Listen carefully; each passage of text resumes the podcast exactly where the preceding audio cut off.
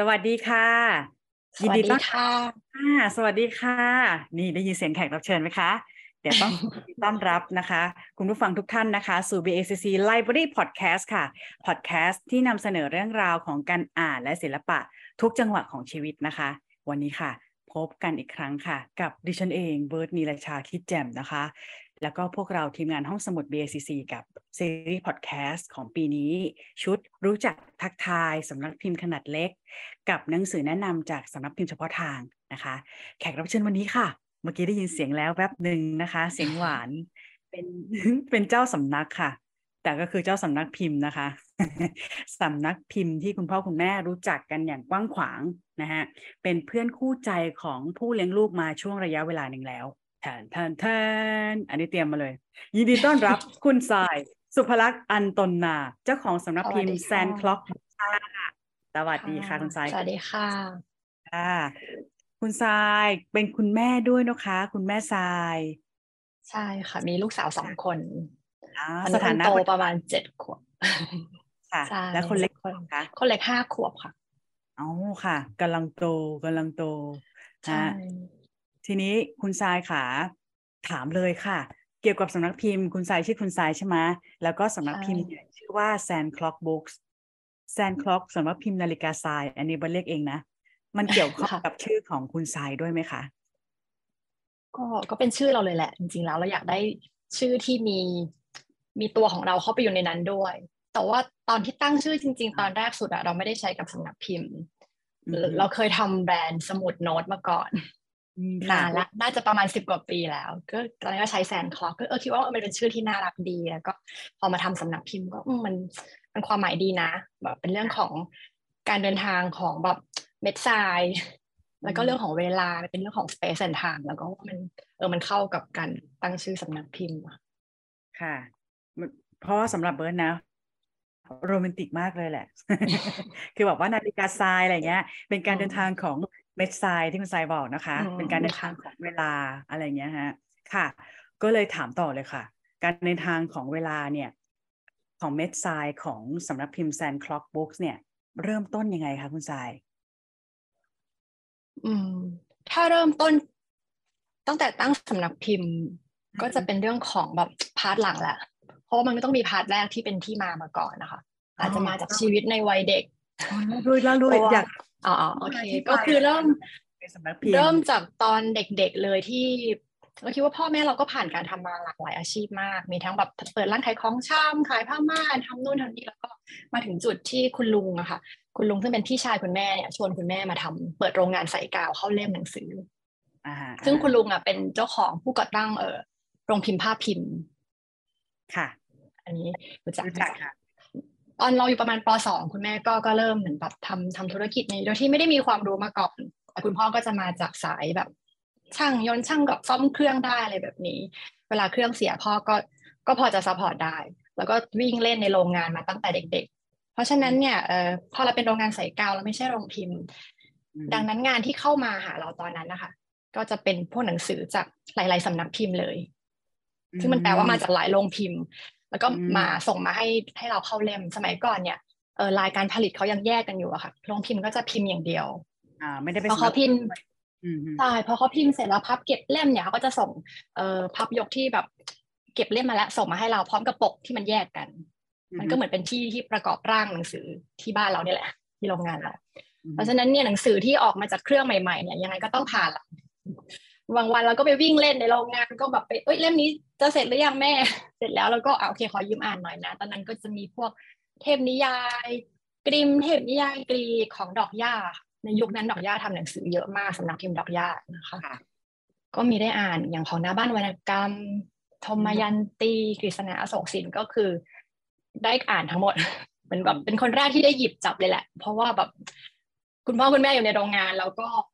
เออเฝ้าออฟฟิศให้เขาตอนปสองปสามรับโทรศัพท์บ้างอะไรบ้าง ก็จะเห็นตัวอย่างหนังสือที่มันมามาที่โต๊ะคุณพ่อคุณแม่แหละ แล้วก็นั่งอ่านไป เหมือนกับว่าถ้าเกิดว่าเราได้ยินว่าเด็ก ๆ บางคนเติบโตขึ้นมาจากกองเงินกองทอง แต่ว่าคุณทรายเติบโตขึ้นมาจากกองหนังสือที่เยอะมากหลากหลายมากตั้งแต่ยังเด็ก ใช่ แล้วเนื้อหามันก็คือ มันมีตั้งแต่เด็กจนผู้ใหญ่เลยนะ อนนั้นยังแบบบางกอกสแควร์รุ่นนานๆมาก แล้วก็คุณผู้ฟัง The Boy The Boy GM อะไรอย่างเงี้ยคือมันมาเข้าเล่มที่เราหมดเลย เพราะฉะนั้นเนี่ยมันก็อ่านทุกอย่างไม่ได้มีใครแบบแม่ไม่ทันได้มานั่งสกรีนหรอกว่าลูกอ่านอะไรไปแล้วบ้างบางเล่มแบบเทพธิดาโรงแรมหรืออะไรอย่างเงี้ยคือเราก็โอ้อ่านตั้งแต่ปประถมมัธยมแล้วก็ มันก็เป็นช่วงที่แบบ input มันเยอะพอสมควร รวมถึง สายผลิตอะค่ะ production กระดาษกาวอะไรเงี้ยมันเป็น sensory ของเราในวัยเด็กเลย เสียงโรงงานเสียงเครื่องจักรเวลาใส่กาวมันวิ่งมันมันเป็นความทรงจำแต่ว่าทีนี้ทีนี้ว่าพอผ่านช่วงนั้นมาเนี่ย มีช่วงหนึ่งที่เบิร์ดได้ได้ได้ยินข่าวมาว่า ไปเป็นแอร์โฮสเตสอยู่ช่วงหนึ่ง แล้วถึงบอกว่าแล้วไปไปทำอาชีพอื่น ๆด้วย แล้วก่อนที่จะมาตั้งเป็น Sandclock Books ที่เป็นสำนักพิมพ์ใช่ไหมคะตอนนั้นเป็น คือจริงๆ พอเราขึ้นมปลายแล้วก็มาทำแบบสายภาษาแล้วเรียนฝรั่งเศสถึงฝรั่งเศส พอเข้ามหาวิทยาลัยก็เลือกเอกภาษาญี่ปุ่น ค่ะ มันก็มาในโหมดที่แบบจะว่าเราเบื่อโรงงานไหมแล้วก็เบื่อคือเหมือนกับว่า เราเห็นภาพนั้นมาตอนเด็กๆแล้วก็โตขึ้นว่าเอออยากจะลองทำอาชีพอื่นดู เราก็ไม่ได้อยากกลับมารับกิจการอะไรของคุณพ่อคุณแม่ อันนี้ก็คือพูดตรงๆไปเลยเออแล้วเราก็อยากไปลองทำแบบ ทำอยากเป็นแอร์เห็นเขาไปสมัครงานกันก็ไปลองดู ซึ่งมันก็เป็นช่วงชีวิตที่ดีที่ได้เรียนรู้งานแบบงานบริการในสไตล์ญี่ปุ่นเลยซึ่งมันจะเป็นคนระดับคนละแบบกับของของคนไทยในสมัยนั้นแสดงว่าตอนนั้นอยู่จะเป็นอะไรอย่างเงี้ยเหรอคะสำนักพิมพ์ของใช่ค่ะใช่เป็นเป็นสายการบินค่ะ อืม แต่ก็ทำได้ประมาณเกือบเกือบสองปีอะค่ะ เหมือนมันก็คือมีความแบบอยากทำโน่นทำนี่มากหมดก็มาสมัครงาน เอออยากมีโต๊ะทำงานแบบคนอื่นเขาก็เออสมัครงานสาย marketing บริษัทเครื่องสำอางญี่ปุ่น ก็ได้มีเจ้านายเป็นคนญี่ปุ่นได้สอนงานก็คือเป็นช่วงที่ได้ทำพวกแบบเรียนรู้งานออฟฟิศเยอะเหมือนกัน พวกงาน Excel แบบเดี๋ยวนะคะ บอกว่าเรียนฝรั่งเศส หมายถึงว่าเรียนภาษาตอนนั้นเอกฝรั่งเศสอ๋อไม่ค่ะ ตอนมปลายค่ะเอามปลายเรียนศิลป์ภาษาศิลป์ฝรั่งเศสอ๋อศิลป์ฝรั่งเศสแล้วถึงมาเรียนภาษาญี่ปุ่นตอนที่ใช่ อยู่มหาวิทยาลัยใช่ค่ะอ่าโอเคค่ะ ค่ะเชิญค่ะแล้วไงต่อคะค่ะ ก็พอเป็นแอร์เสร็จแล้วก็มามาทำงาน marketingได้สักสองปีอะค่ะ ประมาณสองปี ทีนี้ก็มีช่วงที่คิดว่าเออเราอยากจะหาความรู้เพิ่มเติมก็เลยไปเรียน MBA ที่เบอร์ลิน แต่ว่าก่อนหน้านั้นก็มีไปลองช่วยงานคุณพ่อคุณแม่บ้างมันก็ยิ่งทำให้แบบรู้ว่าโอเค เราว่าเราไม่น่าจะเหมาะกับงานแบบนี้นะแล้วก็ พุ่งเป้าไปอีกด้านหนึ่งเลยอะไรเงี้ยค่ะจริงๆมันก็เป็นเรื่องของการแบบเติบโตมากับธุรกิจครอบครัวตั้งแต่เด็กเราเลยเห็นความพ่อทำงานกับแม่ ความแบบอืมที่มันเราคิดว่าเออถ้าเราเลือกได้เราก็อยากจะทำธุรกิจของตัวเองณตอนนั้นนั้นที่คิดไว้แบบคิดไว้ในใจลึกๆ ไม่ได้บอกใคร ค่ะ และสุดท้ายก็คือเป็นยังไงถึงแบบว่าได้มาเปิดแซนคลอกบุ๊กเพราะว่าเป็นหนังสือเกี่ยวกับครอบครัวคุณพ่อคุณแม่เลี้ยงลูก เอ๊จะเกี่ยวกับลูกไหมนะบดเดา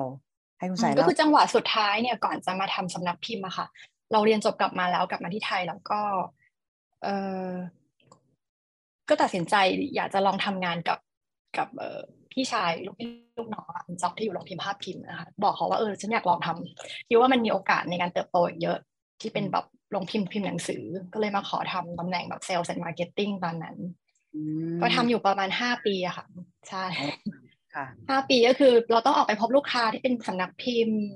เป็นมหาวิทยาลัยเป็นแบบหน่วยงานราชการทั้งหมดเลย คือเหมือนแบบไปเป็นคล้ายๆเอเอะก็คือรับงานมาตีพิมพ์ แล้วก็ประสานงานทุกอย่างทั้งกระบวนการผลิตมีปัญหาอะไรแล้วก็ต้องเป็นคนเดียวเป็นคนแบบคุยกับลูกค้าให้ ค่ะก็จนเขาเรียกสะสมมันก็จะมีช่วงใช่แต่มันก็คือมันก็จะมีช่วงที่แบบ พอปีที่สี่ปีที่ห้าค่ะมันเริ่มเหมือนรู้สึกแบบ เหนื่อยๆลงมันเหมือนเริ่มเบิร์นเอาว่าเอ้ยมันก็น่าเบื่อนะการที่แบบ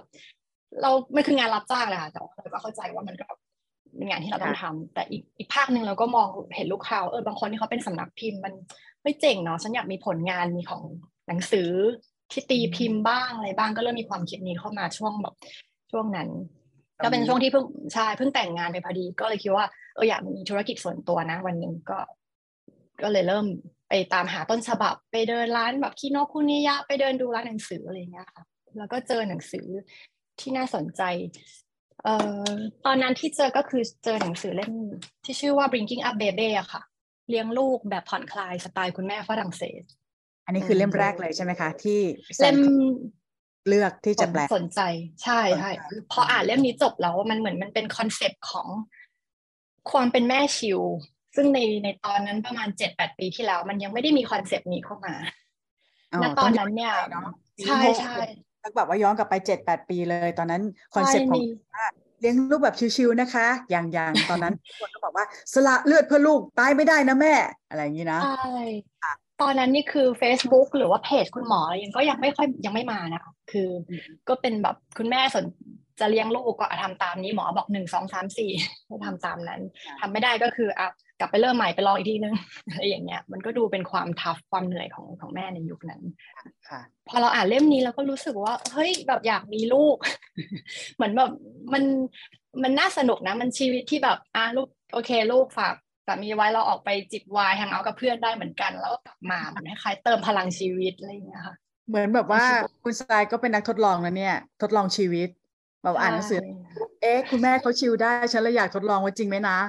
ใช่ มันก็น่าจะทำได้นะอะไรอย่างเงี้ยค่ะ แต่ว่ามันก็เป็นจังหวะที่รอคอยนิดหนึ่งเพราะเราก็เหมือนแบบยื่นข้อเสนอเข้าไปก็หายไป จนระหว่างนั้นเราก็ไปเจอหนังสืออีกเล่มหนึ่งที่เป็นหนังสือ อันนี้เป็นของญี่ปุ่นแหละค่ะ อันนี้มาจากหนังสืออันนี้เป็นหนังสือที่ชื่อว่าพูดกับลูกสไตล์คุณแม่ญี่ปุ่นนะคะ อันนี้เป็นเล่มแรกจริง ๆ อันนี้เป็นปกอ่อนเลยนะคะค่ะที่เขียนโดยคุณเทรุโกะโซดะนะคะ เล่มนี้จริง ๆก็คือว่ามันเราไปยืนอ่านที่คินโนคุนิยะแล้วเราก็รู้สึกว่าเราชอบในสไตล์การเขียนในสไตล์การนำเสนอที่ว่าเออมีแบบคำพูดแบบไหนนะ ที่เราแบบพ่อแม่พูดไปแล้วว่าลูกจะเออขาดความมั่นใจในตัวเองหรือเสียแบบแบบเสียเซลฟ์อะพูดง่าย แล้วในในนั้นก็จะมีการแบบอธิบายด้วยว่าเออในเหตุการณ์ประมาณนี้ ถ้าเกิดเราลองพูดอีกแบบหนึ่งมันก็อาจจะช่วยแบบส่งเสริมความมั่นใจของลูกได้เหมือนกันทำให้เขารู้สึกว่าเอออยากลองเออสู้อีกทีหนึ่งอะไรเงี้ยฉะนั้นก็เลยลองติดต่อทางสำนักพิมพ์ที่ญี่ปุ่นไปค่ะ แล้วก็ก็ได้ลิขสิทธิ์เล่มนี้มา ก็คือเป็นการลองผิดลองถูก เราก็ลองจัด artwork ลองแบบ เพราะว่าเราอยู่ในโรงพิมพ์อยู่แล้วเราก็จะมีที่ปรึกษามากมายที่แบบ อลองแบบนี้ดูสีปกแบบนี้โอเคไหมหรือว่าอะไรอย่างนี้ค่ะเพราะว่าอันนึงเนี่ย character ของของหนังสือของสำนักพิมพ์นะคะ ในเซตที่แบบว่าเป็นคู่มือคู่ใจที่ช่วยคุณพ่อคุณแม่เลี้ยงลูกเนี่ย ก็จะมีปกน่ารักอะน่ารักอะ ต้องต้องมีความรู้สึกแบบนี้เมื่อเห็นภาพปกถ้าคุณผู้ฟังท่านไหนนะคะ ที่ไม่ได้ดู YouTube อยู่นะ แต่ว่าฟังเป็นพอดแคสต์อย่างเดียวเนี่ย ต้องไปหาจิ้มดูนะคะ จิ้มตามเน็ตก็ได้หรือว่าไปหาตำราหนังสือดู หน้าปกเขาน่ารักจริง มันดึงดูดให้ให้เรารู้สึกว่าชีวิตมันซอฟลงอะ่ะเราสามารถแบบว่าเข้าไปอ่านกันเถอะพวกเราเพื่อที่ว่าจะได้มา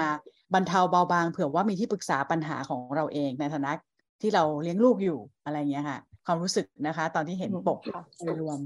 นะฮะใช่แล้วยิ่งเราแบบอยู่ในสายลงพิมพ์เราก็จะรู้ว่าแบบบางทีหนังสือที่แบบพิมพ์ข่าวดำเยอะๆมันก็จะน่าเบื่อถ้าเราแบบต้องมาอ่านย่อยเนื้อหานี้แล้วก็เลยทำในรูปแบบสองสีที่ว่าเออเราก็เล่นกับตรงนี้ได้ มันก็จะมีน้อยก็ได้แบบแบ็กกราวความรู้อะไรพวกนี้มาบ้างค่ะ แสดงว่าเล่มแรกการเริ่มต้นของ Sun Clock Book ในฐานะที่ทำแบบว่าคู่มือของการดูแลลูกๆของเราเนี่ยเริ่มต้นเมื่อประมาณ 7-8 ปีที่แล้ว แล้วเดินทางมาตลอด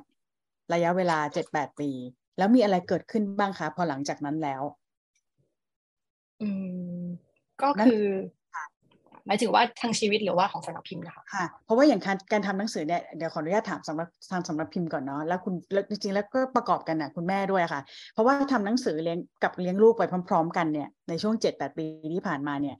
มันส่งผลต่อกันยังไงบ้าง ทำหนังสือเลี้ยงลูกด้วย แล้วก็เลี้ยงลูกจริงด้วย มันอินเข้าไปไหมหรือว่ามันมีเกิดอะไรขึ้นบ้าง มันก็เสริมกันแล้วกันนะคะเพราะตอนที่ตัดสินใจว่าโอเคฉันจะลาออกลองพิมพ์ชัวร์แล้วก็เป็นช่วงที่เลี้ยงลูกได้สักเดือนสองเดือนแหละนั่นก็เลยบอกพี่ชายแบบว่าเออโอเคงั้นฉันคิดว่า มันจะรับโทรศัพท์ลูกค้าตลอดเวลาประสานงานลงพิมพ์แบบดูงานหน้าแท่นน่าจะไม่ไหว ก็เลยบอกโอเคงั้นฉันพอแล้วฉันหยุดงานตรงนั้นไป ก็เลยมาเริ่มงาน สำนักพิมพ์นี้ เราก็ทยอยค่อยๆ หางานต้นฉบับต้นฉบับใหม่ ๆ หนังสือที่เกี่ยวกับการเลี้ยงลูกตอนนั้นก็จริง ๆ นิทานก็มีสนใจบ้างแล้วนะคะตั้งแต่ตอนนั้นเพียงแต่ว่าจังหวะโอกาสมันยังไม่มาก็ค่อยๆหาไปว่าอันไหนที่มันมันมันดูแล้วแบบเออเราโอเค เพราะว่าหลักการเลือกหนังสือของเรามันคือเล่มไหนเราคิดว่าเออโอเคอะมันเจ๋งอะเราก็จะทำมันก็มากับพวก อ่าขอโทษค่ะส่วนใหญ่เป็นของญี่ปุ่น ใช่ค่ะช่วงแรกๆตอนนั้นก็เป็นของญี่ปุ่น เพราะเหมือนกับว่าพอเราอ่านภาษาญี่ปุ่นได้มันก็จะทำให้สโคปการเลือกหนังสือเราก็อยู่ประมาณตรงภาษาญี่ปุ่น แต่ว่าเล่มแรกที่เราตัดสินใจสนใจเขาก็คือ Bringing Up Baby ที่เล่าให้ฟังเรื่องหนังสือ คุณแม่สไตล์ฝรั่งเศสอันนั้นก็เป็นอังกฤษต้นฉบับอังกฤษอะค่ะ จริงๆ เราก็ไม่ได้มีกฎเกณฑ์ว่ามันต้องเป็นภาษานี้ภาษานี้เท่านั้นนะว่าเราอ่านภาษาไหนออก แล้วก็คิดว่าเฮ้ยมันเจ๋งอ่านจบแล้วมันโอเคแล้วก็ไปต่อแล้วเราก็ไม่ได้แบบไม่ได้ให้ใครมาแปลให้เรารีวิวให้เราเพราะเราอ่านเองเพราะว่าคุณชายเป็นบรรณาธิการบริหารเองด้วยเลือกเองหมดต่างๆใช่ค่ะมีทีมงานช่วยไหมคะ เช่นลูก เช่นอะไรเงี้ยมีช่วยไหมช่วยนอนหลับ แต่ว่ามันเป็นจังหวะที่ดีนะคะเพราะตอนนั้นคือลูกก็คือแรกเกิดพอดี เป็นช่วงที่แบบเด็กนอนมากที่สุดแล้ว มันก็เลยมีจังหวะให้เราได้อ่านตัวทานได้เลือกหนังสือ แล้วพอเราเลือกแนวเช่น baby sleep training อะค่ะ มันก็เป็นช่วงที่เราเราสนใจเนื้อหาแนวนี้พอดี หรือว่าเป็นคู่มือเลี้ยงลูกศูนย์ถึงสามขวบเล่มใหญ่เออมันก็เป็นจังหวะที่เราว่าเอออ่านไปก็มีประโยชน์กับเราแล้วเราก็คิดว่ามันออกไปใช้งานตีพิมพ์ก็ดีนะอะไรอย่างเงี้ยมันก็เสริมกันดีจัง ทีนี้ผลตอบรับจากจากผู้อ่าน เราทำมาเจ็ดแปดปีในช่วงที่ยังไม่ได้เริ่มนิทานภาพนะคะ แต่ว่าเป็นแบบว่าหนังสือคู่มือคุณพ่อคุณแม่เนี่ย ผลตอบรับเป็นยังไงบ้างคะผลตอบรับค่อนข้างโอเคค่ะ คือ เนื่องจากยุคนั้นเนี่ย Facebook เวลาเราแชร์อะไรไป หรือว่าเราลงสปอนเซอร์อะไรไปนี่คือแบบแรงกระเพื่อมมันเยอะมันเยอะมากๆในในยุคนั้น โดยที่เราใช้เม็ดเงินน้อยน้อยจริง ๆ หลักร้อยหลักพันต้นๆเลย คือแบบเดียวมีคนแชร์ห้าพันเป็นหมื่นแชร์อะไรเงี้ยค่ะ ก็คิดว่าผลตอบรับมันค่อนข้างดี แล้วก็มีคนเขียนรีวิวหนังสือให้เราเยอะ มันเป็นยุคที่เริ่มมาแล้วว่ามีแม่แม่เริ่มทำเพจทำรีวิวค่ะก็เลยมันก็เลยได้เห็นผลแบบฟีดแบ็ค่อนข้างเร็วมันไม่เหมือนทำสำนักพิมพ์ในยุคก่อนๆที่ว่าคุณพิมพ์เสร็จแล้วคุณเอาไปฝากเออเอาเป็นขายหน้าร้านทั้งหมด โดยที่คุณอะไม่ได้ยืนคุยกับลูกค้าด้วยตัวเอง แต่เรามาในยุคที่เราก็ขายโดยขายตรงออนไลน์ด้วยทางไลน์ทางช้อปปี้หรืออะไรก็ตามเนี่ย ฉะนั้นคุณก็จะได้คุยพูดคุยกับลูกค้าว่าเป็นยังไงบ้างเรื่องนี้โอเคไหมเขาแบบโอเคแล้วก็ทักมาไม่โอเคก็ทักมาว่าแบบเอ้ยเล่มนี้ตัวเล็กมากเลยค่ะอ่านไม่ออกเล่มหน้าเอาตัวใหญ่ขึ้นได้ไหมหรืออะไรอย่างเงี้ยมันก็เป็นการแบบปรับเปลี่ยนได้ตลอดเวลา เพราะว่าเราก็คือมีอำนาจในการเปลี่ยน เพราะฉะนั้นเขาก็รู้สึกสบายใจที่จะคุยกับเรา เราปั๊มนมไปตอนตีสองตีสามก็ ลูกค้าก็ยังจะซื้อหนังสือกันตอนนั้นก็ก็คุยกัน มันก็เป็นแพลตฟอร์มที่สำนักพิมพ์ผู้ใหญ่อื่นๆอาจจะไม่เข้าใจ แต่ว่าเออเราก็คือว่าเป็นสนุกดีค่ะอ๋อก็เป็นอย่างนั้นนะคะ เพราะว่าเนี่ยเบิร์เข้าไปดูที่ที่เพจเนาะทั้งทั้งแบบว่า Facebook ด้วยแล้วก็อ่าทางนี่เลยค่ะที่เป็นแบบเขาเรียกนะเว็บไซต์นะคะ เว็บไซต์ของแอนคล็อกเลยเนี่ย ก็มีช่องช่องให้เราได้อ่านจิ้มอ่านหลายอย่างมากหนึ่งคือเว็บไซต์น่ารักอีกแล้วสีน่ารักมากเลยนะคะ คุยกับคุณพึ่งแบบว่ากีดแล้วก็พอจิ้มเข้าไปเนี่ยก็จะบอกว่ามีทั้งแนวหนังสือต่างๆ มีทั้งรีวิวหนังสือ ทางสำนักพิมพ์เองก็รวมทางเพจก็รวมรีวิวเอาไว้ ว่าใครพูดถึงหนังสือของเพจเนี่ยในในบทความไหนบ้าง อะไรเงี้ยก็ได้ดู แล้วก็พร้อมทั้งเห็นเรื่องของการแบบว่าสัมภาษณ์ด้วยว่าความเป็นมาเป็นไปเกี่ยวกับเกี่ยวกับอะไรนะ movement การเคลื่อนไหวของสำนักพิมพ์ในช่วงไหนทำอะไร ทำหนังสืออะไรออกมาได้ผลตอบรับยังไงนะคะเราจะชื่นชมค่ะว่าเพจเนี่ยน่าสนุกมาก แล้วก็คุณผู้ชมคุณผู้ฟังที่ฟังอยู่ ถ้าอยากจะจิ้มไปดูจิ้มไปได้ดูดูได้เลยค่ะ Sun Clock Book นะคะ เป็นเพจ ก็นอกจากหนังสือแล้วเนี่ยก็ยังมีอะไรน่ารักน่ารักอยู่ในนั้นมากมาย เดี๋ยวจะต้องมีนี่ด้วย เดี๋ยวต้องเล่าเรื่องแพ็กเกจด้วย แต่ว่าเดี๋ยวก่อนหน้าที่จะเล่าเรื่องแพ็กเกจที่ส่งมาที่บ้าน เพราะมันน่ารักจริงๆนะคะขอติดไว้ก่อนนะอย่าลืมเตือนมันนะอยากอยากจะให้คุณสายเล่าตอนท้ายตอนท้าย แต่ว่าตอนนี้ค่ะ ถ้าเกิดว่าเราเคลื่อนไปจากหนังสือคุณพ่อคุณแม่ เราเห็นว่ามีการขยับขยายไปสู่หนังสือนิทานภาพ แล้วก็ไปสู่วรรณกรรมเด็ก ๆ อื่น ๆด้วย ใช่ไหมคะ อันนี้คุณสายเล่าให้เราฟังนิดหนึ่งได้ไหมคะจริง ๆ เรื่องนิทานภาพเราสนใจมาตั้งแต่เริ่มทำ parenting แล้วแหละ แต่ว่าที่เมื่อกี้ที่แจ้งไปที่จังหวะยังไม่ได้ แล้วพอมาถึงปีประมาณ 2019 ที่เราเริ่มออกหนังสือเยอะแบบ เยอะมากๆแล้วแล้วก็เริ่มมีแบบเป็นพอร์ตของเราที่เราจะไปเสนอของทางสำนักพิมพ์นิทานที่ญี่ปุ่นได้ ซึ่งก่อนนั้นก็มีจังหวะหนึ่งที่ทาง NHK ญี่ปุ่นนะคะเคยมาสัมภาษณ์ แล้วก็เลยอาจจะเป็นเรียกว่า อาจจะเป็นเครดิตจากตรงนี้ก็ได้ที่เราไปเสนอทางสำนักพิมพ์เขาเขาสนใจเรา แล้วก็ให้ลิขสิทธิ์เราทำค่ะเออจังหวะที่ launch หนังสือเล่มแรกก็ประมาณปี 2020 ประมาณเดือนเมเมษายน ซึ่งจังหวะนั้นก็คือเป็นช่วง ที่ประกาศแบบล็อกดาวน์โควิดพอดี อืม ค่ะ มันก็เลยเป็นค่ะ เล่มเล่มแรกใช่ไหมคะแรกของนิทานภาพของสำนักพิมพ์เรา อ๋อ แม่จ๋าอย่าโมโหอะค่ะ เป็นเล่มที่หน้าปกเป็นเพนกวินแม่เพนกวินเขากรี๊ดอย่างแรง เพราะว่าเล่มนี้เบิร์ดอะได้อ่านได้ค่ะอ่านเลย ตอนแรกน่ะอ่านเป็นภาษาภาษาอะไรคะต้นฉบับก่อนเยอรมันค่ะ แล้วก็อ่านไม่ออกนะคะ เพราะว่าไม่รู้เยอรมัน แต่ว่าภาพข้างในอะค่ะ คุณผู้ฟังคุณผู้ชม แบบว่าภาพแรกเนี่ย เราดาวได้เลยอะมีรูปแม่เพนกวินรูปหนึ่งใช่ไหมกำลังบอกว่าตวาดดังมากเลย แล้วก็ลูกเนี่ย ช็อกไปเลย แล้วก็ตัวแตกกระจายไปทั่วทั้งโลกเลยนะคะค่ะเราก็เฮ้ยไปไหนอะแล้วเราก็เปิดดูไปเรื่อยๆแล้วพอหน้าอืมสุดท้ายใช่ไหมคะหน้าสุดท้ายก็คือแม่เนี่ยก็เก็บความเวิ้งว้างของอวัยวะต่างๆ ของลูกเนี่ยเอามาเย็บรวมกัน แล้วก็บอกว่าไม่ลืมที่จะบอกว่าแม่ขอโทษนะ อืมประทับใจมากเลย อันนี้เดานะ ตอนแรกเดา แล้วพอคุณทรายเอามาแปลปุ๊บเนี่ย เราดีใจขั้นเฉลิมฉลองแล้วก็บอกว่าโอ้ยดีฉันเดาถูกด้วย แล้วก็ขอบคุณมากสำหรับการแปลเล่มนี้นะคะทำไมถึงเลือกเล่มนี้คะในการมาแปลเล่มแรกเลย อืมก็ เหมือนที่แจ้งไปอะค่ะว่าแต่ละเล่มเราเลือกเพราะว่ามันก็มีประสบการณ์เราที่เกี่ยวข้องอืมในวัยเด็กเราก็มีเจอแบบนี้บ้าง ก็ก็ถ้าเป็นอยากให้แต่พูดภาษาผู้ใหญ่นะแม่ด่าแล้วใจสลายอะแต่อันนี้แบบว่า เออใช่แล้วตมันวาดอืมสิ่งนั้นมันก็ยังคงอยู่จนถึงเรามาเป็นแม่เรารู้สึกว่าเออมันอันเนี้ยมันมันสำคัญนะกับการแบบถนอมอารมณ์ลูกหรือว่าดูแลอืมเออเหมือนกับว่า แม่ต้องรีเซ็ตตัวเองให้ได้ก่อนแล้วว่า คุณอยู่ในอารมณ์ไหนอะไรอย่างเงี้ยค่ะค่ะตอนนั้นค่ะก็คิดว่าเออชอบมาเล่มนี้แล้วพอตีพิมพ์ออกมา ก็คือค่อนข้างแปลกใจเหมือนกันที่ว่าเออผลตอบรับมันมันเยอะ เพราะว่ามันไม่ใช่แค่ในในกลุ่มพ่อแม่ค่ะ เล่มนี้คือมันเห็นในทวิตเตอร์ก็คือมีคนแบบทวิตเยอะแบบเยอะมากๆ เพราะว่าน้องๆวัยรุ่นที่อาจจะอยู่ในวัยแบบ น้องกำลังแบบฮอร์โมนพุ่งพล่านก็น่าจะเจอปัญหานี้กันเหมือนกันอะไรอย่างเงี้ยค่ะก็คิดว่าเขาก็ไม่รู้จะสื่อสารกับแม่ยังไงอะก็วางเล่มนี้ไว้บนโต๊ะอาหารอะไรอย่างเงี้ยแล้วก็อ๋อก็มีความแบบ story เยอะพอเราได้เข้าไปในวงการแบบทวิตเตอร์ก็เออเนาะมันหนังสือมันส่งผลได้ขนาดนี้จริงค่ะเพราะบางทีเนี่ยเล่มนี้นะคะ คุณพ่อคุณแม่บางทีเนี่ยเราก็ไปวางให้ลูกด้วยก็ได้นะ ลูกจ๋าอย่าโมโหใช่ก็ไม่เนาะเข้าใจลูกยายจ๋าอืมอย่าโมโห พ่อจ๋าอย่าโมโหใครก็แล้วแต่คือโมโหได้เนาะแต่ว่าพอโมโหเสร็จปุ๊บเนี่ยเรามาคุยกันได้ว่า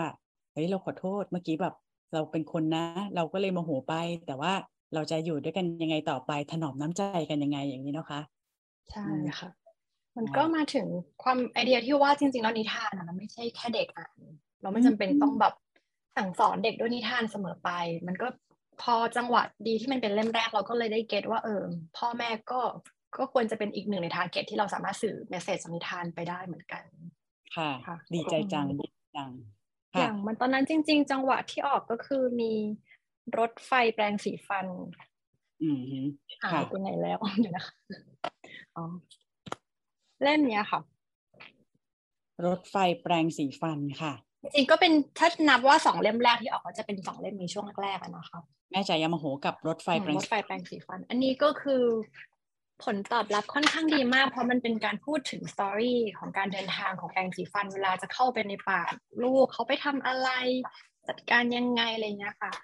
ค่ะ อันนี้ตอนเลือกก็คือคิดแค่แบบว่าเออลูกเราก็สนุกเนาะกับเรื่องนี้เราก็เลยอะลองดูละกัน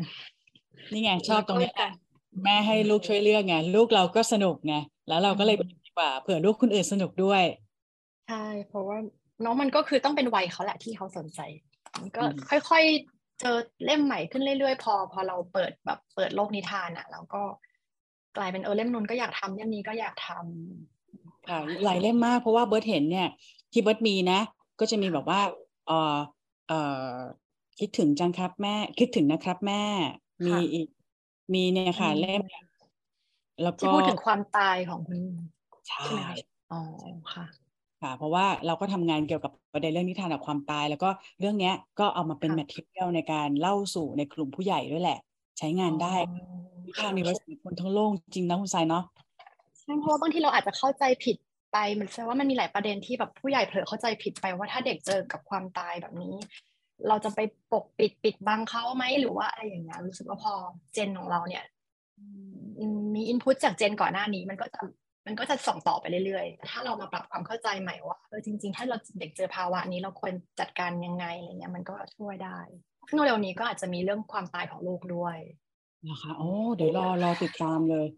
ว่าเรื่องนี้จริงๆแล้วความตายเป็นส่วนหนึ่งของชีวิตเนาะเราก็คุยกันได้นะคะค่ะค่ะ แล้วก็มีเรื่องที่ข้างหลังเห็นปกพ อดีว่าคุณทรายนั่งอยู่ข้างหลังมี background เป็นหนังสือนะคะคุณผู้ฟังก็จะมีหนังสือเต็มไปหมดเลย แล้วก็มีอีกสองเล่มที่เราเห็นก็คือของคุณชินสุเกะนักเขียนญี่ปุ่นท่านหนึ่งชาวญี่ปุ่น อะไรนะคะหนีให้ไกลหาให้เจอนะคะ แล้วก็มีอีกหลายเล่มเลยที่อะไรนะเล่มอะไรนะคะแล้วดูตอนนี้สิอ่า แล้วดูตอนนี้สิคุณทรายเล่าเรื่องของนักเขียนท่านนี้นิดหนึ่งได้ไหมคะเพราะว่าเขามีความสำหรับเบิร์ดนะเขามีจุดเด่นดึงดูดมากเลยอะ เรื่องราวของเขาเนี่ยหลากหลาย แบบว่ามีสำหรับทั้งสำหรับเด็กแล้วก็สำหรับผู้ใหญ่ด้วย อันนี้ทางสำหรับพิมพ์เนี่ย แปลของเขาไว้หลายเล่มแปลและพิมพ์ไว้หลายเล่มมากเออเลยอยากให้เล่าเรื่องคุณชิซุเกะสักนิดนึงอะค่ะ อืมคือจริงๆเรารู้จักคุณชินซูเกะโยชิตาเกะอะค่ะตั้งแต่สมัยทำ parenting books แล้ว เพราะเราเคยไปแบบโตเกียวพุกแฟร์ไปไปไปร้านหนังสือที่ที่ญี่ปุ่น แล้วก็เห็นว่าเออหนังสือแบบ เล่มนี้แบบรูปแบบไม่เหมือนใครนะคือพอไปอ่านแล้วก็คิดได้ไงเหมือนแบบในฐานะผู้ใหญ่เองยังแบบ เออสนุกอะเล่มนี้เราก็ซื้อกลับมาแล้วก็มีการแบบติดต่อขอซื้อลิขสิทธิ์ซึ่งจริง ๆ ก็ค่อนข้างยากเหมือนกัน แล้วพอในจังหวะที่พอได้มาปุ๊บเนี่ยเราก็โอ้โหแบบดีใจมากๆ โดยเฉพาะแบบอย่างเล่มแล้วดูตอนนี้สิอะค่ะ ที่พูดถึงความเปลี่ยนแปลงว่าเออตอนนั้นตอนเด็กๆฉันทำแบบนี้แต่ตอนนี้แบบเป็นผู้ใหญ่แล้วกลายเป็นอีกแบบหนึ่งแล้วนะอะไรอย่างเงี้ยค่ะ มันก็สะเทือนใจเหมือนกันคือแบบตอนอ่านเล่มนี้ก็คือร้องไห้เลยคุณแม่สะเทือนใจผู้ใหญ่เนาะเมื่อก่อนเราเคยสมมติว่าหน้าหนึ่งเมื่อก่อนเราเป็นคนง่ายๆล่าเลยไม่ซับซ้อน แต่ทำไมตอนนี้เป็นแบบนี้นะ อะไรเงี้ยมันเหมือนสะกิดเตือนเราเหมือนกัน ใช่เหมือนแบบเราเคยทะเลาะกับแบบกับแม่ยังไง อันนี้ถ้าเกิด flashback ว่าเราตอนเราตอนเราเป็นเด็กเนาะว่าแบบตอนนี้ทะเลาะกับแม่ตอนนี้กลายเป็นอีกแบบนึงแล้วอะไรเงี้ยมันก็เหมือนการแบบ wrap up ทุกอย่างของชีวิตคนแบบในระหว่างแม่กับลูกอะไรอย่างเงี้ยค่ะแล้วมันก็มีเล่มอื่นมาเรื่อยๆค่ะ ของคุณชินสุเกะใช่ไหมคะ เพราะว่าเรื่องเนี่ย เรื่องก็ก็บอกว่ามีมุมมองสะกิดสะกิดใจสำหรับผู้ใหญ่ด้วย คนเลี้ยงลูกด้วยกับเด็กๆเนี่ยอาจจะแบบว่าก็สนุกแหละ แต่ว่าทีนี้ว่า มีภาพด้วยที่ภาพเขาเองเนี่ย เก๋ไก่ภาพลายเส้นของเขาเป็นเอกลักษณ์มาก อันนี้มีเขามีมีมีข้อมูลอะไรเพิ่มเติมไหมคะ เกี่ยวกับเรื่องของชินสุเกะเรื่องภาพวาดของเขาด้วยอย่างเงี้ยค่ะ อย่างถ้าโปรไฟล์ของเขาคือเขาก็เป็นคนที่มีลูกนะ คนโตเขาน่าจะประมาณมสองมสามอะไรอย่างเงี้ยลูกสองคนซึ่งใส่ก็เข้าใจว่าเขาอาจจะได้ความแบบสังเกตพฤติกรรมลูกหรือเหตุการณ์ที่เกิดขึ้นในครอบครัว มันก็เลยดูเหมือนความแบบอินไซต์ได้มากๆ แล้วเหมือนเคยอ่านเจอว่าเขาก็คือแบบ ไม่ได้อยากจะทำหนังสือที่มองจากมุมผู้ใหญ่กดลงมาที่เด็ก คือมันเป็นการมองว่าแบบเด็กหรือว่ามนุษย์ทุกคนก็คือเป็นเพื่อนมนุษย์นี่แหละ พูดถึงความเป็นมนุษย์ในหนังสือแล้วก็ไม่มีการจริง ๆ เขาจะพูดถึงตัวละครที่มีชื่อน้อยมาก ๆเลย อันนี้เท่าที่สังเกตนะคะ ก็คือเป็นมันก็เลยเหมือนกลายเป็นว่าเป็นตัวแทนของมนุษย์ทุกคนได้แล้วอะเราก็อินว่าเออเป็นชั้นก็ได้นี่นาหรือว่า เป็นคนนู้นคนนี้ก็ได้ แต่ว่าคือเขาก็เคยเขียนไว้ว่าเออไม่ก็ไม่ได้แบบฟิกนะว่าห้ามมีชื่อไปเลยอะไรอย่างเงี้ยบางเล่มก็ก็มีโผล่มาบ้าง แล้วเหมือนเขาก็เล่นกับลายเส้นหรือว่าตัวละคร เพราะฉะนั้นเนี่ยบางคนก็คิดว่าเออคนนี้ก็หน้าเหมือนฉัน ก็มีความแบบละไม้คล้ายคลึงได้ เพราะว่าเขาจะเขาเคยพูดว่าเขาแบบไม่ถนัดเรื่องการลงสี เพราะฉะนั้นความแพรวๆของการแบบ ลงสีของเขาก็อาจจะไม่เหมือนนิทานภาพอื่นๆของของญี่ปุ่นของนักเขียนท่านอื่นๆค่ะอันนี้ก็เลยอาจจะเป็นจุดเด่นอีกด้านหนึ่งของเขา เพราะว่าก็เป็นหนังสือที่แบบใช้สีพิเศษค่อนข้างเยอะอะไรอย่างเงี้ยค่ะแหมคุณผู้ฟังค่ะ ถ้าใครไม่ได้ดู YouTube ไปจิ้มดู YouTube นะคะ เพราะว่าเดี๋ยวเราจะอินเสิร์ตภาพปกหนังสือ เพราะว่า BACC Library ห้องสมุดเราเนี่ยมีหนังสือภาพของคุณชินสุเกะเนี่ยอยู่เกือบครบเหมือนกัน เพราะว่าเป็นเป็นเรื่องราวที่อย่างที่ที่ที่เล่าไปอะค่ะ เป็นเรื่องราวที่สะกิดใจ เป็นเรื่องราวที่มองจากมุมที่ไม่ใช่ top up จากผู้ใหญ่มองเด็กลงไปอย่างเงี้ยเนาะมีหลายเรื่องเลยที่ Sandclock ของเราได้นำเสนอพิมพ์อ่าอย่างอันนี้ก็จะเป็นเล่มที่ออกมาแล้ว ชื่อถ้าร้อนก็ถอดเสื้อสิจริงง่ายมาก ถ้าร้อนก็ถอดเสื้อสิแล้วเธอจะมาใส่เสื้อทำไมถ้าเธอร้อน อ่าหน้าซ้ายถ้าอ้วนขึ้นก็หาเพื่อนที่อ้วนเหมือนกันสิเอาอย่างเนาะ เป็นมุมมองค่ะ ถ้าถ้าอะไรคะอีกสักหน้าดีไหมคะเออเดี๋ยวนะคะ มันชอบหน้านี้มากเลยอะถ้าอยากสาบแช่งใครอะมีอีกหน้าหนึ่งถ้าอยากสาบแช่งใคร รู้สึกว่าคำตอบจะคือว่า ก็ไปเขียนใช่ไหมเดี๋ยวนะคะอ่าใช่ใช่ฮะชอบมากเพราะว่าบางทีเรามีความแค้นเคืองไงตอนนี้มีความขัดแย้งในในใจในสังคมสูงมาก ถ้าอยากสาบแช่งใครคุณจูสเกะบอกว่า อ๋อ ก็เขียนไว้บนหาดทรายให้คลื่นซัดไปเลยสิก็คือเขียนคำสาบแช่งไปบนบนหาดทรายไปเลย ไม่ต้องแม้แต่พูดออกมา ก็เขียนไปซะ แล้วก็ให้ทะเลมันช้าไปจากตัวเราซะ ก็น่าสนุกเป็นมุมอันนี้ อันนี้ก็น่ารักที่บอกว่าถ้าเจอเรื่องยากจนออ ถ้าเจอเรื่องยากจนรู้สึกว่าใช้สมองมากไป ก็ใช้แชมพูเปลี่ยนตัวเองคลายเครียดดูสิอย่างเงี้ยมันก็คือเป็นการเปลี่ยนมุมมองไปเลยแล้วภาพก็คือว่าเอาแชมพูอะมาปั้นผมเป็นแบบว่าเขาเขาบางอย่างอย่างเงี้ยค่ะแต่ว่าเร็วๆนี้ก็จะมีออกหนังสือเล่มนี้นะคะ ในชุดเดียวกัน ชื่อต่อให้ผมยุ่งฟูขนาดนี้ก็เถอะอะไรอย่างเงี้ยค่ะก็เป็นความลับก่อนละกันยังไม่เปิดเผยจริงๆก็สไตล์ ตายคล้ายๆกันรอรอรอติดตาม เพราะว่าอันนี้ชอบมากค่ะ ก็อันนี้ที่ถ้าคุณผู้ฟังยังไงนะ ยังไม่ซื้อนะคะ ไม่เป็นไรมาอ่านที่ BACC ก่อนเดี๋ยวเดี๋ยวห้องสมุด BACC อ่านำเข้ามาค่ะสั่งมานะคะ ค่ะ ทีนี้นอกจากหนังสือภาพแล้วยังมียังมีการเดินทางณปัจจุบันตอนนี้ค่ะ หนังสือเกี่ยวกับหนังสืออะไรอีกบ้างไหมคะ ที่แซนคล็อกทำอยู่ ค่ะ ก็เร็วๆนี้จะมีเอ่อหนังสือวรรณกรรมเยาวชน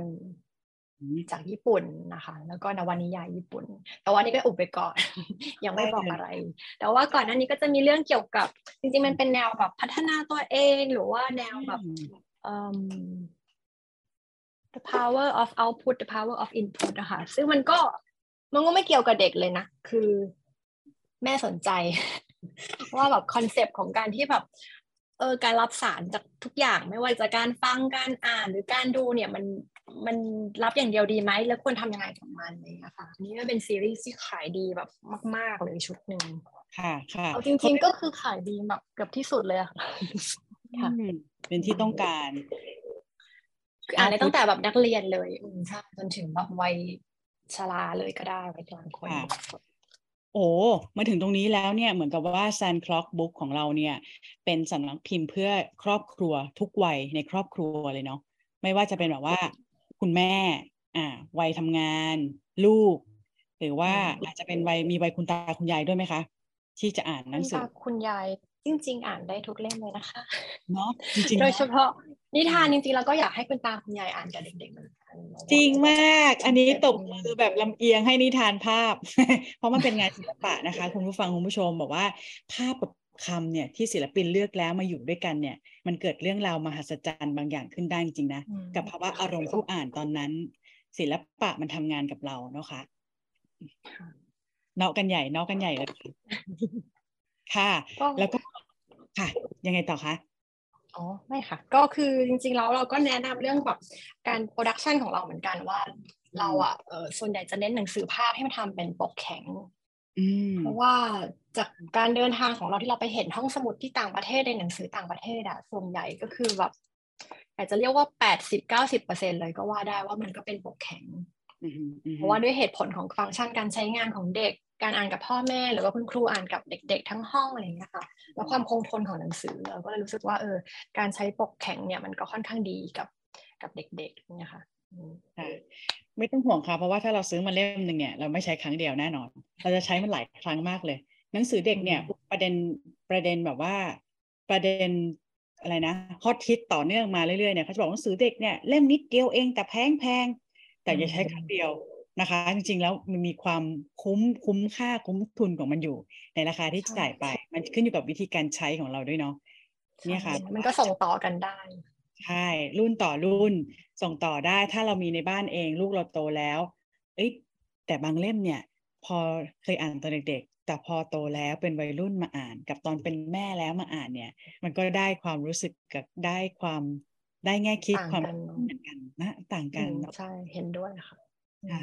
นี่เราก็พากันเห็นด้วยค่ะ เพราะว่าเราชอบหนังสือภาพก็อยากชวนนะคะคุณผู้ฟังคุณผู้ชมเนาะแบบได้ได้ลองเปิดหนังสือภาพแล้วก็ซันคล็อกเนี่ยจัดเตรียมพิมพ์ไว้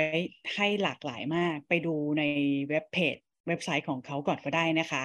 ไปเลือกดูกันว่าว่าว่าอยากอ่านอะไร มีตังซื้อไม่มีตังมาที่ห้องสมุด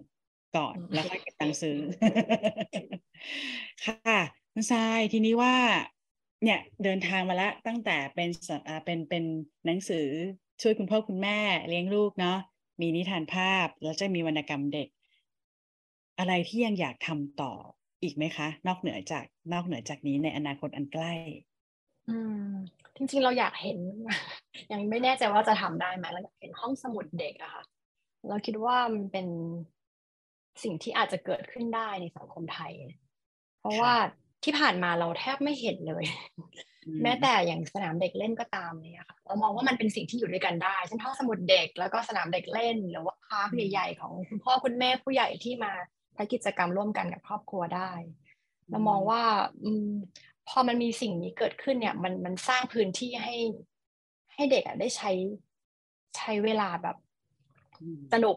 เราไม่เรียกว่ามีประโยชน์หรือคุ้มค่าแล้วกันว่าสนุกแล้วกัน เพราะว่าการที่เอ่อบางบ้านเนี่ย พ่อแม่อาจต้องทำงานดึกตายายแบบเลี้ยงไม่ไหวก็คืออาจจะให้แบบอยู่กับหน้าจอทั้งวันทั้งคืนจริงอะเรามองว่ามันเป็นการแบบเสียเวลามากๆ ในแง่ว่าเสียดายโอกาสที่เขาจะได้ใช้กำลังแบบเคลื่อนไหวร่างกายหรือว่าได้ได้อ่านหนังสือที่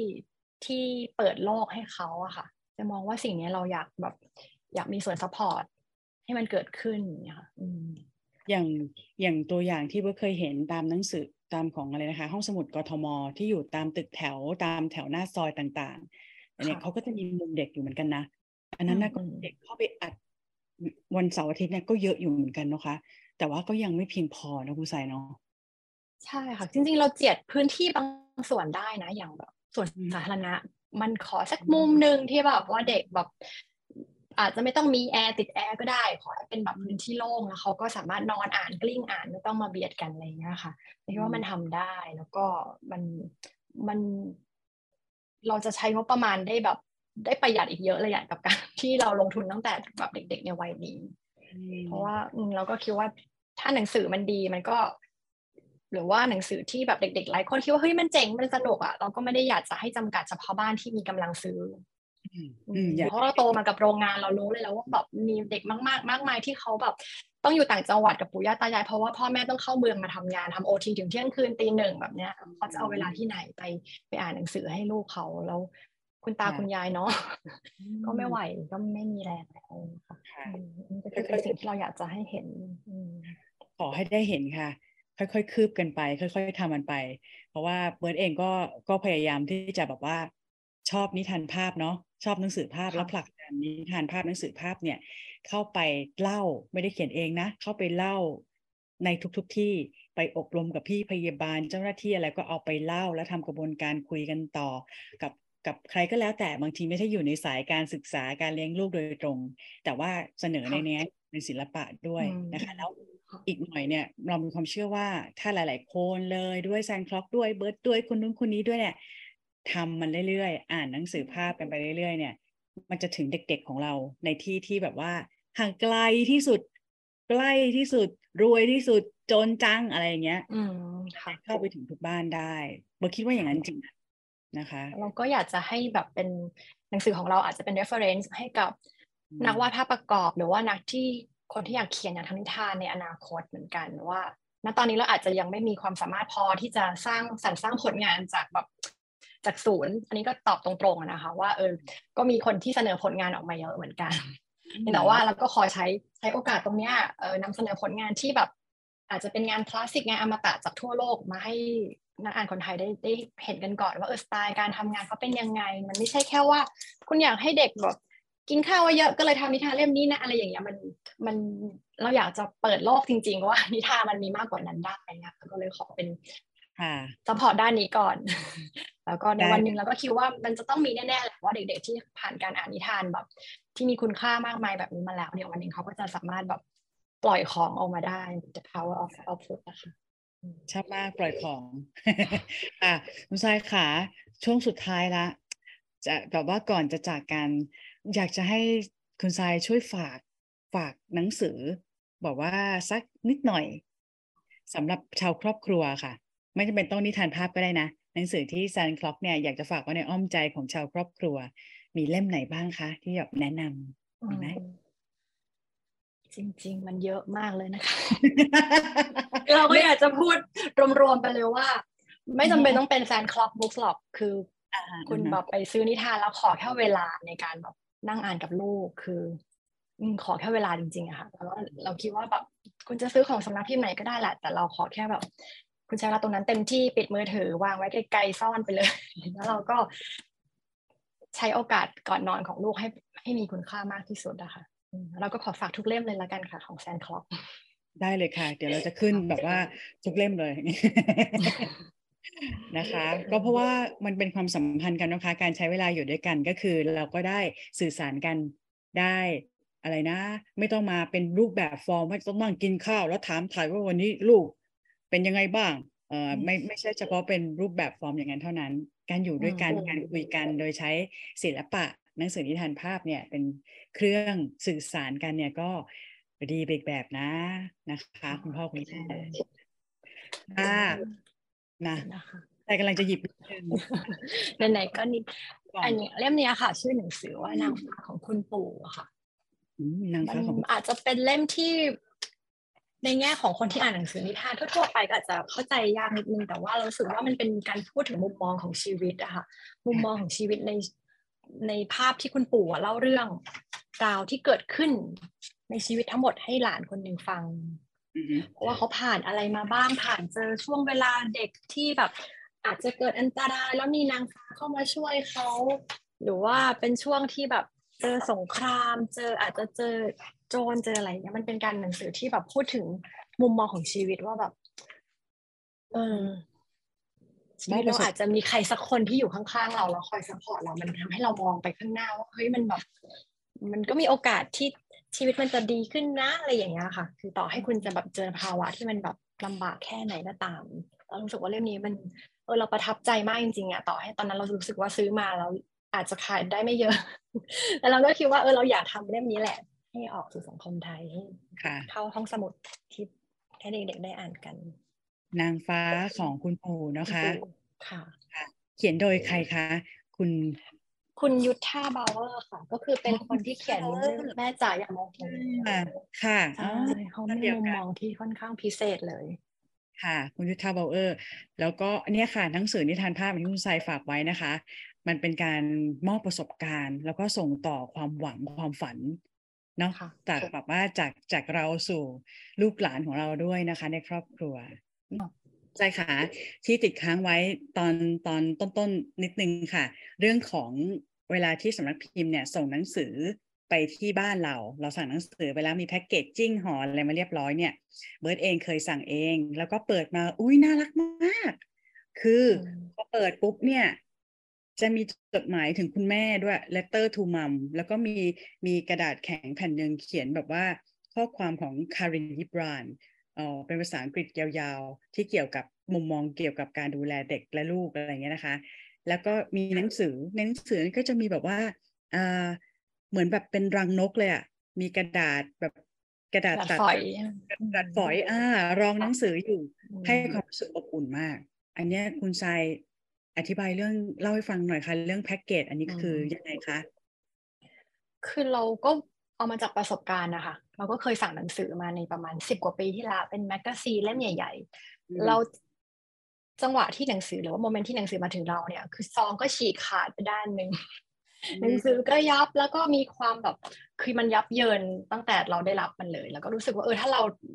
ได้เป็นคนที่จะส่งของให้ให้ลูกค้าเราแล้วก็อยากจะทำให้มันได้ดี จริงมันก็มีไอเดียมาจากหลาย ๆ Product นะคะ เพราะว่าเราก็เห็นว่าเช่นสั่งรองเท้ามาสั่งเสื้อแล้วก็เออมันน่ารักนะมันมีกิมมิคเราก็ไม่ได้คิดมาเองทั้งหมดตั้งแต่แรกแล้วก็คือเออมันก็เป็นสิ่งที่ทำได้ว่าเราสามารถใช้กระดาษที่แบบอาจจะไม่ได้ใช้แล้ว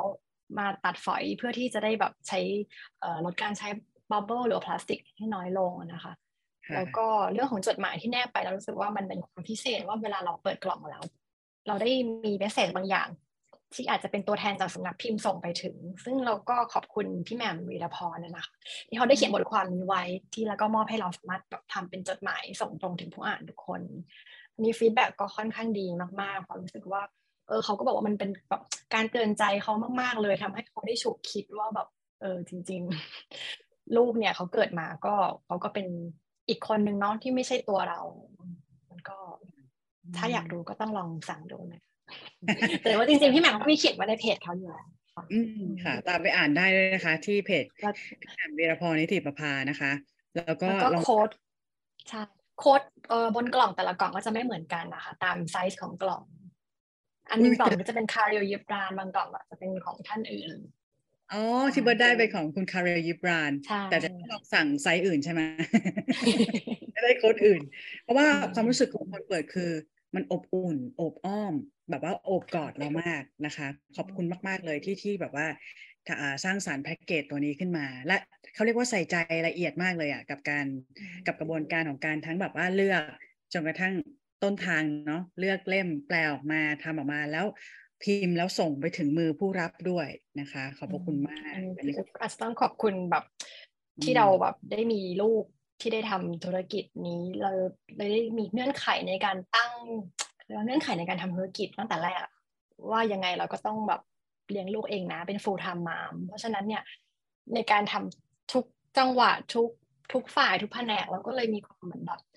ก็ต้องไว้เนื้อเชื่อใจกันให้เขาแบบมอบหมายงานให้เขาทำเขาก็แพ็คของทำให้เราอย่างดีหรือว่าบางทีมที่เขาแบบกราฟิกอะไรเงี้ยตอนที่ที่เราทำกับเขาคือ ไม่ได้เจอหน้ากันเลยนะคะสามปี คือเป็นการติดต่อผ่านแบบอีเมลคุยไลน์ทุยโทรศัพท์ กันคือกว่าจะได้เจอกันก็เป็นจังหวะตอนนั้นพ้นโควิดไปแล้วคือทั้งที่ทำงานด้วยกันมานานมากๆแล้วอะไรเงี้ยมันก็เลยทำให้ได้ค้นพบจังหวะใหม่ๆของชีวิตที่เรารู้สึกว่าเออสมัยก่อนเราไม่เห็นไม่เคยเห็นบริษัทแบบที่ไหนทำแบบนี้มาก่อน เราจะทำมันก็ได้นะอืมค่ะขอบคุณมากเลย ขอบคุณมากเลยค่ะ คุณทรายสำหรับวันนี้นะคะ BCC Library Podcast นะคะ ต้องขอขอบคุณคุณทราย สุภลักษณ์อันตนานะคะสำนักพิมพ์ Sand Clock Books มาก ๆ ค่ะ วันนี้พวกเราต้องลาไปก่อนฮะ แล้วก็ติดตามกันได้นะคะติดตามทั้งสำนักพิมพ์ Sand Clock Book ด้วยนะคะ กับการดำเนินดำเนินการอะไรนะการเดินทางของเม็ดทรายของเขาต่อไปนะฮะและของคนอื่นๆด้วยอ่าได้เลยใช่แล้วก็สำนักพิมพ์อื่นๆด้วย เพราะว่าเดี๋ยวเราจะไปคุยกับสำนักพิมพ์เล็ก ๆ อื่น ๆด้วยนะคะ ซึ่งอาจจะไม่ใช่สำนักพิมพ์ครอบครัวหรือว่าหนังสือเด็กแต่อย่างเดียวละต้องคอยติดตามฟังกันนะคะ กับซีรีส์พอดแคสต์รู้จักทักทายสำนักพิมพ์ขนาดเล็กกับหนังสือแนะนำจากสำนักพิมพ์เฉพาะทางสำหรับวันนี้ต้องลาไปก่อนนะคะ จนกว่าจะพบกันค่ะ สวัสดีค่ะ สวัสดีค่ะ